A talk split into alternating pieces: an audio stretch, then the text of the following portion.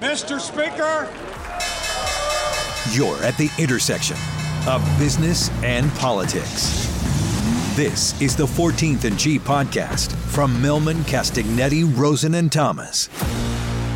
Now, here's our host, Dean Hinkson.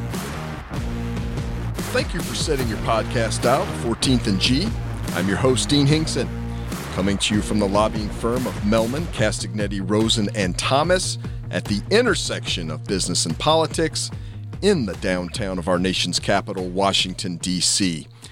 The capital, the seat of our national government, like any power center, attracts those seeking to influence its policies, either to take or forbear action seen as advantageous or disadvantageous to a given interest. That is a circuitous definition of what we know as lobbying. It is what we here at Mehlman, Castagnetti, Rosen, and Thomas do it is my chosen profession. The derivation of the word is not very obscure.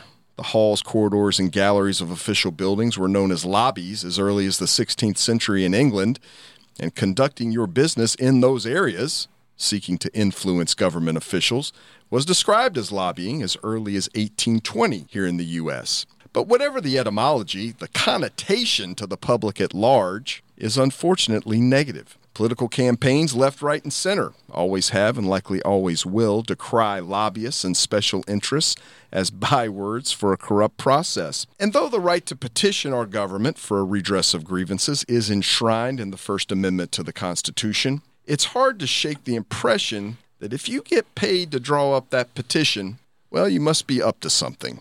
But when done right, when done ethically and with integrity, lobbying can and does lead to more informed, more balanced, to better public policy. I truly believe that. And It's why I'm so pleased to have as my guest today two people dedicated to just that proposition. The Bryce Harlow Foundation was established to advance integrity in public advocacy and increase understanding of its role in sound public policy David French is the current chair of the Bryce Harlow Foundation. By day, he is senior vice president for government affairs at the National Retail Federation. And Barbara Fasuliak is the foundation's president. David, Barbara, welcome to 14th and G. Great to be here today. Thank you so much. Well, the most obvious question first uh, who was Bryce Harlow, and how did a foundation focused on government relations come to be? I'll take that one. Mr. Bryce Harlow started his career as uh, a staffer, basically, for President Eisenhower. He was famously in D.C. doing research for a graduate program that he was in and kind of fell in love with the Hill. And since then, he has consulted with four different presidents. In between his work on the Hill, he went into public sector and starting the first DC office for Procter and Gamble. So with all of this, between working for various administrations, then also with private sector, he wasn't the first person to lobby, as you mentioned, 16th century, but he's known as the first person to take lobbying to a really high degree of professionalism. And he was famous for uh, holding his word. He was famous for bipartisan truthfulness. And the foundation started in 1981 because as he was ending a phase of his career, a bunch of his friends and colleagues hosted a farewell dinner for him. Yeah. The money left over from that ended up being in a scholarship fund. And I encourage you to go to bryceharlowfoundation.org. Uh, he's got a really interesting career in history, spanning really 50s, 60s, 70s. He actually went back into the Nixon administration mm-hmm. there towards the end of his career. He got the Medal of Freedom awarded to him by President Reagan. And as you mentioned, Barbara, the foundation's most prominent activity is the fellowship. That single scholarship with leftover funds is now turned into a pretty substantial fellowship program. Indeed, it has. Here we are 41 years later. Bryce Harlow's son, Larry Harlow, who is still around in the DC area, said his father would be shocked to know that this was still operating. But 41 years later, we have given fellowships to almost 400 people, uh, mostly in the DC area, but not exclusively. And these people are fitting a very particular profile. They are working full time going to graduate school part time and who are sincerely interested in a career in lobbying or government advocacy. So these are rising stars in lobbying, and they're very talented. And that's that's the heart and soul, really, of the Bryce Harlow Foundation. Uh, we raise money mostly for that fellowship. The fellowship, in addition to a scholarship, involves uh, wonderful mentorships. We pair each fellow with somebody who is on our board, and we also have an alumni um, advisory board now too of people who are a little bit more uh, new in their careers at the five to seven mid career mark, and we also pair the fellows with somebody on that board as well. And we really fund those fellowships through the Bryce Harlow Awards dinner, which I believe is upcoming. Yes, May 3rd, 2022. Mark your calendars at the Marriott Marquis. You can go to bryceharlow.org and uh, look for tickets or just send us an email. So, the way that we talk about how we promote ethics and integrity in government advocacy, you know, we really lead by example. And we lead that through the people we choose to be fellows, the people we ask to serve on our board, and the people we choose to honor at our annual awards dinner. And this year, we're so thrilled to be honoring um, Senator Roy Blunt and also Mr. David Castagnetti. I know him. You do? I do. David French, let me bring you into the conversation. You are, like myself, are a lobbyist. Uh, you head up what's known as a trade association, a collection of companies that uh, in the National Retail Federation are focused on issues that impact uh, retailers in the United States. Here's a challenge I've always had.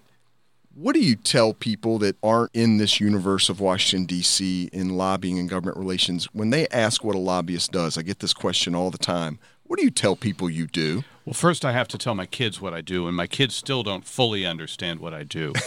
um, but I, I, describe it this way I think I'm a bridge, I'm a communicator. My job is to communicate between members of Congress and agencies and the White House and policymakers and my members. And it's a two way form of communication.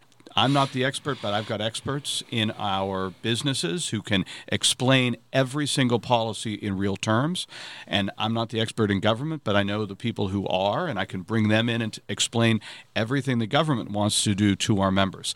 Uh, most of what I do is manage that form of communication back and forth so that when public policy is done, it's done smartly and efficiently and with a minimum of impact negatively on our members and preserving jobs and the opportunity for these companies to grow and be successful. You know, one thing I think that's a little misunderstood about lobbying, it's been for decades predicated in large part on personal relationships. You know, I would say, you know, between the Hill and the administration and stakeholders downtown, it's a pretty well defined universe of people. But, you know, just because you have that relationship or you make your case in front of a staffer or a member, it is not automatic you're going to get what you want because there's always almost always somebody on the other side. What I find really interesting about Bryce Harlow in the history of lobbying is that Bryce Harlow was almost the pivot point between the old form of lobbying, which is friends helping friends, you know, do things behind the scenes, to the new style of lobbying, the professional, established. This is the information you need to know in order to operate smartly on both sides of the coin and, you know, he functioned in a way that was very transparent, very truthful, brought the highest degree of ethics. And he really professionalized a business that had been in the shadows and kind of off the radar screen for most Americans. Uh, Washington has gotten very complicated. The states are very complicated. The issues are very complicated. And uh, lawmakers, even though their staffs have grown over the years, uh, lawmakers are still asked to make decisions in very short time with very limited information that's generated by the government. They need communicators from the outside to help them understand how to do this. You really sort of answered my next question in terms of why almost every company of any size uh, has a government relations operation here in D.C the explosive growth of lobbying, uh, particularly over the last couple of decades, you know, is always an issue. But you know, you can look at all the different things the government is into now uh, that that make that that government relations mission for any company really necessary. Yeah, one business leader I have heard quoted, and I I don't want to quote him because I'm not sure that he actually said it, but my competitors can steal market share from me uh, but the government can put me out of business, is something I've heard quoted. And I think it's a very accurate description of why monitoring what's going on in Washington, understanding it, monitoring what's going on in the states, understanding it, and being present when these conversations happen is really important for for the business community. And uh, let me go back to something that uh, you said earlier about special interests anytime I'm asked about this, I make sure people understand that we're all special interests. And there's probably a lobbyist representing you in one way, shape, or form uh, every day in Washington True. or the states. You just don't understand it because you're not directly, you know, monitoring everything that's going on. But fortunately, somebody is. Right. That's a great point, David. You know, uh, you talked a little bit about the professionalization of the lobbying industry. Uh, a big part of that is enforcing a level of integrity. We've gone from this, you know, sort of clubby, probably very small set of lobbyists to now, you know, I think there's something like 12,000 registered lobbyists uh, here in the nation's capital. And they're registered. They disclose every quarter the clients, the issues, everything we lobby on. But there have been some very prominent examples of some very bad actors uh, in this industry despite the fact that many thousands of us do our jobs the right way. In your view, is is that disclosure is is the system as set up right now is that the best way to enforce a level of integrity in this business? I think the most valuable um, enforcement mechanism is trust. And one of my mentors told me this early on you can lie once, but after that, you're done if you want to be in this business, you have to operate with the highest degree of integrity. So I think sunshine, disclosure, transparency are important. They're tools. Public has uh, obviously has a right to know, uh, but a higher standard is the standard you hold yourself to, and that your clients and the lawmakers that you interact with hold hold you to and hold themselves to. Um, I've been in Washington for 32 years now. I've been a lobbyist for more than 20 years. I believe that Washington is a very ethical place. I, I believe that the standards are almost always adhered to, and uh, the exceptions are notable, but they, they are really the exceptions. Yeah. It's such a good point because uh, it is a fairly self contained place. I mean, it, it's a place where a lot of people know at least someone everywhere.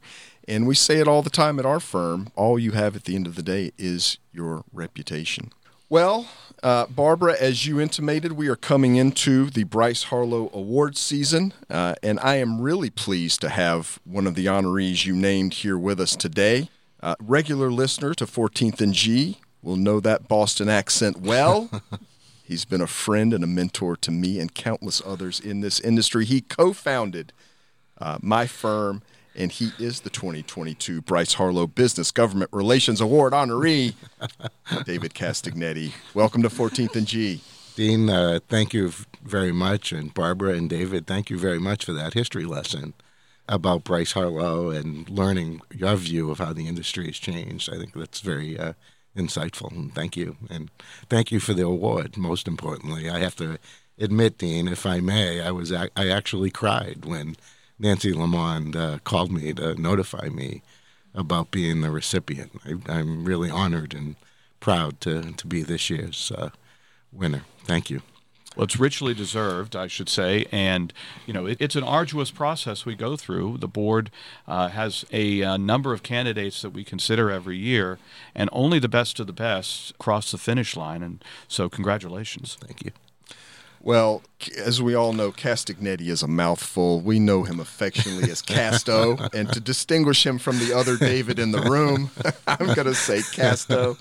You have been a friend and a mentor to me from the day I came downtown uh, over five years ago. Casto, you've had an amazing career chief of staff in the House, chief of staff in the Senate. Uh, you ran congressional affairs for John Kerry's presidential campaign in 2004. And of course, you helped to found this firm. I'm just curious. Uh, let, us do the retrospective here. Uh, a little, this is your life. But how have you seen the industry change in the course of your career? That's a great question, and David uh, touched on many of the points. To me, the way I think about lobbying today, Dean, as David mentioned, like originally it was who you knew, kind of you had a couple of go-to people, and you tried to get things done based on your reputation. The way I look at the world today is very, very different. I had a high school football coach who told me KISS, which means keep it simple. Then he added stupid, but I'm not supposed to say that anymore, so I won't. But the way I look at it today is I look at it as a 10 chapter book. In chapter one, you still need traditional lobbying to tell the story, tell the member, tell the staff why he or she may care about this. And you still need chapter 10 to help close the deal. The rest of it, and I think what David was implying, that the rest of the game is kind of changed. So the rest of the way we operate, right? Telling chapters two through nine are very different. Some people like the traditional meeting. Some people prefer social media. Uh, some people still actually read a hard newspaper, right? If you can believe that, uh, this day and age. And you have to think about, to me, Dean, who you're communicating with. And is it that 25 year old staffer that's helping make the decision and the way he or she may consumes information? Or is it somebody 40, 50, 60 who consumes the information differently? And you have to adjust to what they want. You also have to create coalitions. You can't be dependent on a person to just drive your issue. You have to provide support for that individual and whether it's through a grassroots mechanism, as as David kind of implied, or is it through kind of getting other members to agree with that person? Is it getting trade associations to weigh in to help create the path forward for the member? You've seen the world kind of turn upside down. Uh, quite a bit because it, it's just so much bigger, Dean. I think, as you said, there are over 12,000 people in this industry and not only though, Dean, I think the biggest change I've seen over the last five or six years is really to me is everybody thinks about passing legislation, everybody thinks about stopping legislation. Right. But the other pieces of, of lobbying that matter are how are you dealing with regulatory agencies? What are you dealing with in federal sales if you're a contractor to the federal government? How does it impact mergers and acquisitions? And do you have an activist Federal Trade Commission or a Securities and Exchange Commission? And what does that mean? You help predict trends and what's around the corner now. People always want to know what's next, right? You need to help them think about what's out there or building a brand. My greatest uh, example of learning in, in this business, and David will appreciate this, is Walmart has been my number one teacher in terms of clients about how the game has changed and how to look at ESG related issues and integrate them into issues that you care about. So there's a new universe, Dean, of the way lobbying exists and the way it kind of all comes together with lobbying, government relations, public affairs, ESG, right? right? It's all one thing now. There's not these competing interests anymore. And David, we were talking uh, before we started. I mean, just the very fact that we're here on the firm's podcast is a bit of a change in, yeah. in how we communicate. Absolutely. uh, David mentioned grassroots. And I think um, one of the things that's really changed a lot is people think lobbyists can change everything. We can't change that much. Lobbyists can manage issues.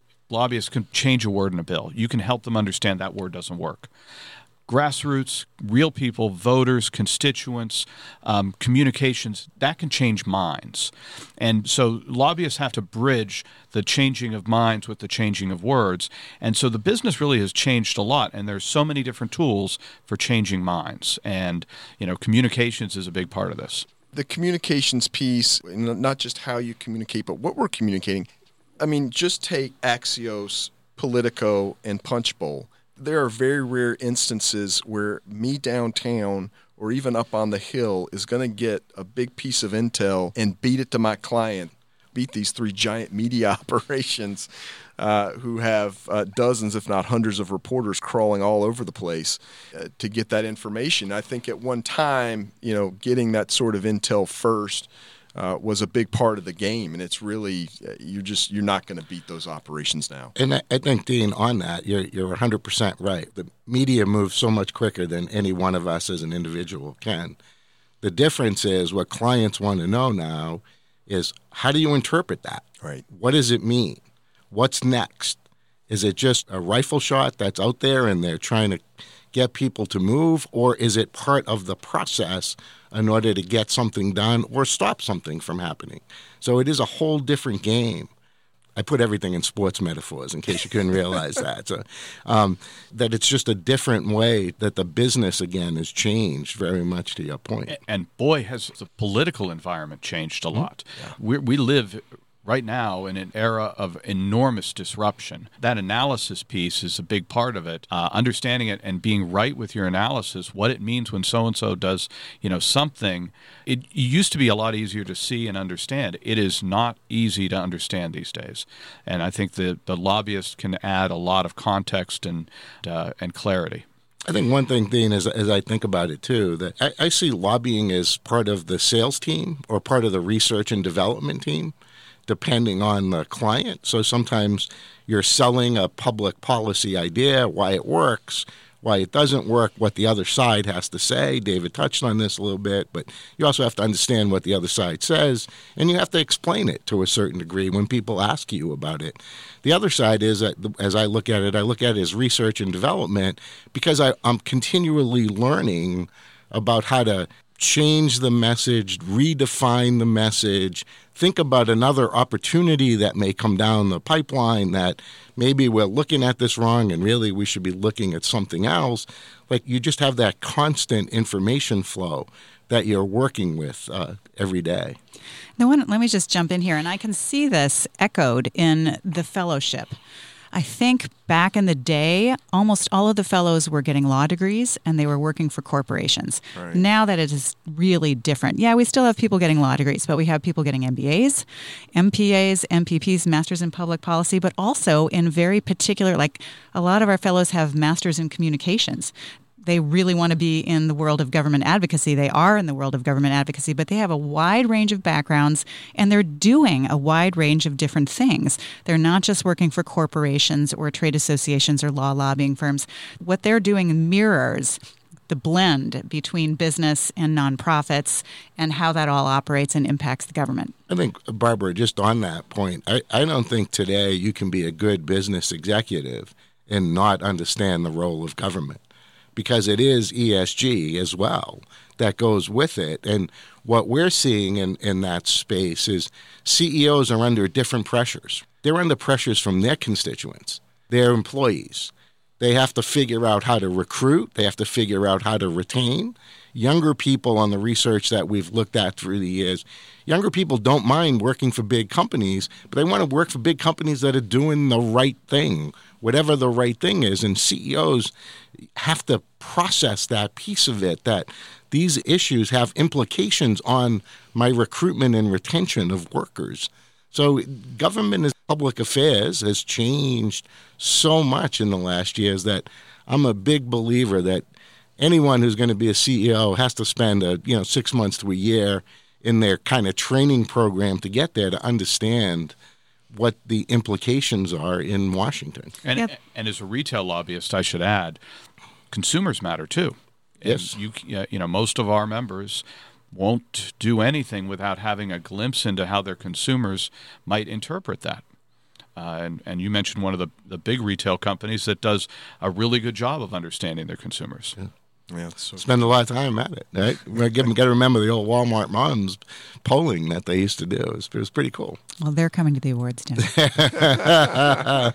yeah, and also just one last thing on the fellowship. Which, by the way, if you are working full time and going to graduate school part time and want to be a lobbyist or are already a lobbyist, please apply. We are accepting applications now for the 2022-23 academic year, and that too you can find all the information you need on bryceharlow.org.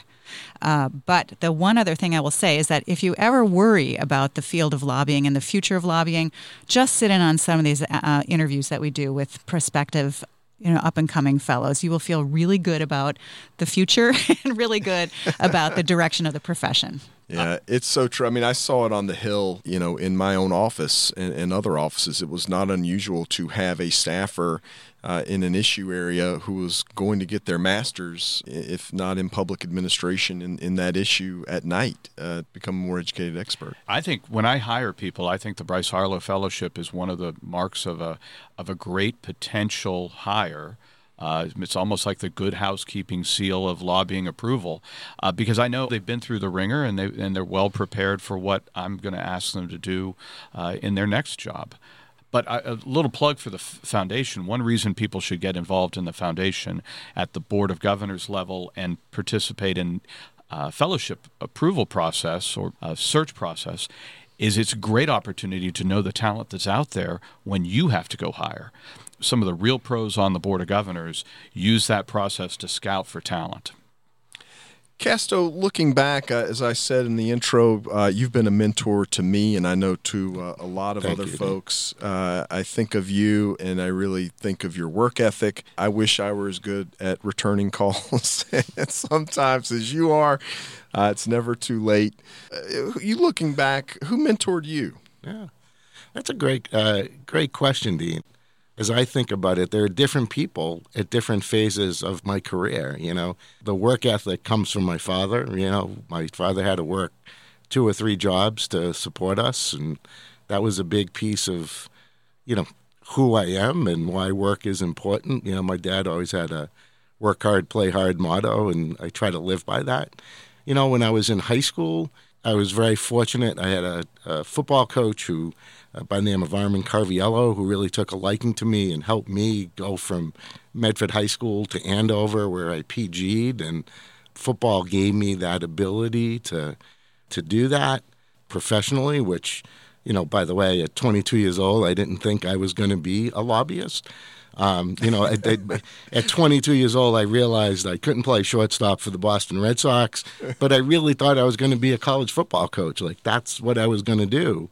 Uh, I did an internship when I was in college for a guy named Ed Markey who taught me about politics and messaging and you know a very charismatic guy as uh, many of you have, have worked with and has been a huge force um, in my life and he would claim that he introduced my wife and I which there's probably uh, some truth to that and and then as, as I went through it I had the privilege of, of working for Norm Mineta who was the most decent human being I've ever worked for in my life. He was kind, he was understanding. One story I have to tell about just what I learned from Norm. I was in California one weekend. Uh, Anne was pregnant with our first child. Uh, weekend before the election, I came back from a meeting. It was 3:30 in the afternoon. I pulled into the parking lot, and Norm was sitting in the parking lot with uh, another staffer by the name of Kirsten Francis. And he got up he handed me an airline ticket and he said, You're going home on the red eye tonight. And I'm like, What are you talking about? He goes, They just rushed Anne to the hospital. She went into premature labor. Oh my God. Here's the ticket. Here are my car keys because my car is at the airport. You're going home. You know, so I, I learned that, like, there's more to life than just work. Like, there's a sense of being a human being and remembering who we are as people you know, as a guy who grew up in the East Coast, worked for a West Coast member, had the privilege of going to work for Max Baucus. Politics are completely different in Montana than they are in Silicon Valley and Boston, right? and all of a sudden, you know what it's like. You go to work for a rural member, and I was like, I had never been uh, on a ranch in my life. I I quickly learned I wasn't supposed to wear khakis on the family ranch, but you know, it took me a time to like understand that and so I've been very blessed to have people around me who've taught me certain things and have challenged me, right? And that's, you know, some people in our business, I, I would say, you know, uh, Pat Griffin, who was Bill Clinton's um, head of congressional, he was a big mentor of mine in thinking about how the business really runs, not the managing of clients, but how do you run a small business? And some people, um, like Dave Barkany, taught me how to manage a client Jeff Bergner taught me about how to think about a client.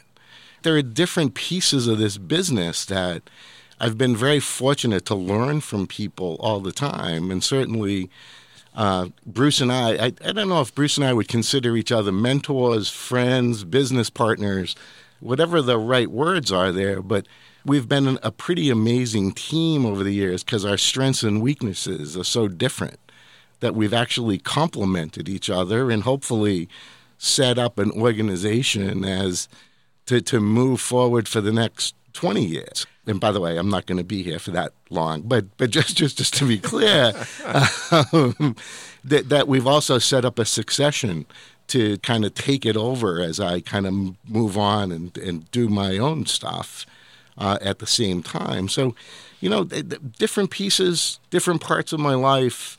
Been very blessed uh, about the way I've learned and the things that I uh, I've been able to uh, accomplish uh, at the same time. Well, Casto, let me say, uh, very well deserved. Uh, my congratulations to you. I look forward to celebrating with you at the Bryce Harlow Awards dinner. Barbara, when is it? Where can I get the tickets? It is May 3rd at the Marriott Marquis. Reception at 6, dinner at 7, and it is super fun. Like the room is always filled with energy and enthusiasm. It's one of the few places where lobbyists can actually celebrate openly their profession. we don't call it the lobbyist prom for nothing. Although it's business business attire, and uh, you can get tickets at Bryce Harlow. Means I got to wear a tie. Is that what you're? Man. Well, tie optional. Uh, BryceHarlow.org. B R Y C E H A R L O W dot org. Not Bryce Harper. Bryce Harlow. Thank you so much, Barbara, David, Casto thank you all for joining me on 14th and G. Uh, uh, really look forward to the awards dinner. Uh, you can subscribe to 14th and G. Please subscribe on iHeart, iTunes, Spotify, or wherever you get your favorite podcasts. And once again, guys, great to be with you. Thanks for listening to today's podcast, brought to you by the lobbying firm of Mehlman, Castagnetti, Rosen, and Thomas. For more, just type 14th and G podcast into your favorite search engine or look for 14th and G wherever you get your podcasts and subscribe. Beam me up, Mr. Speaker.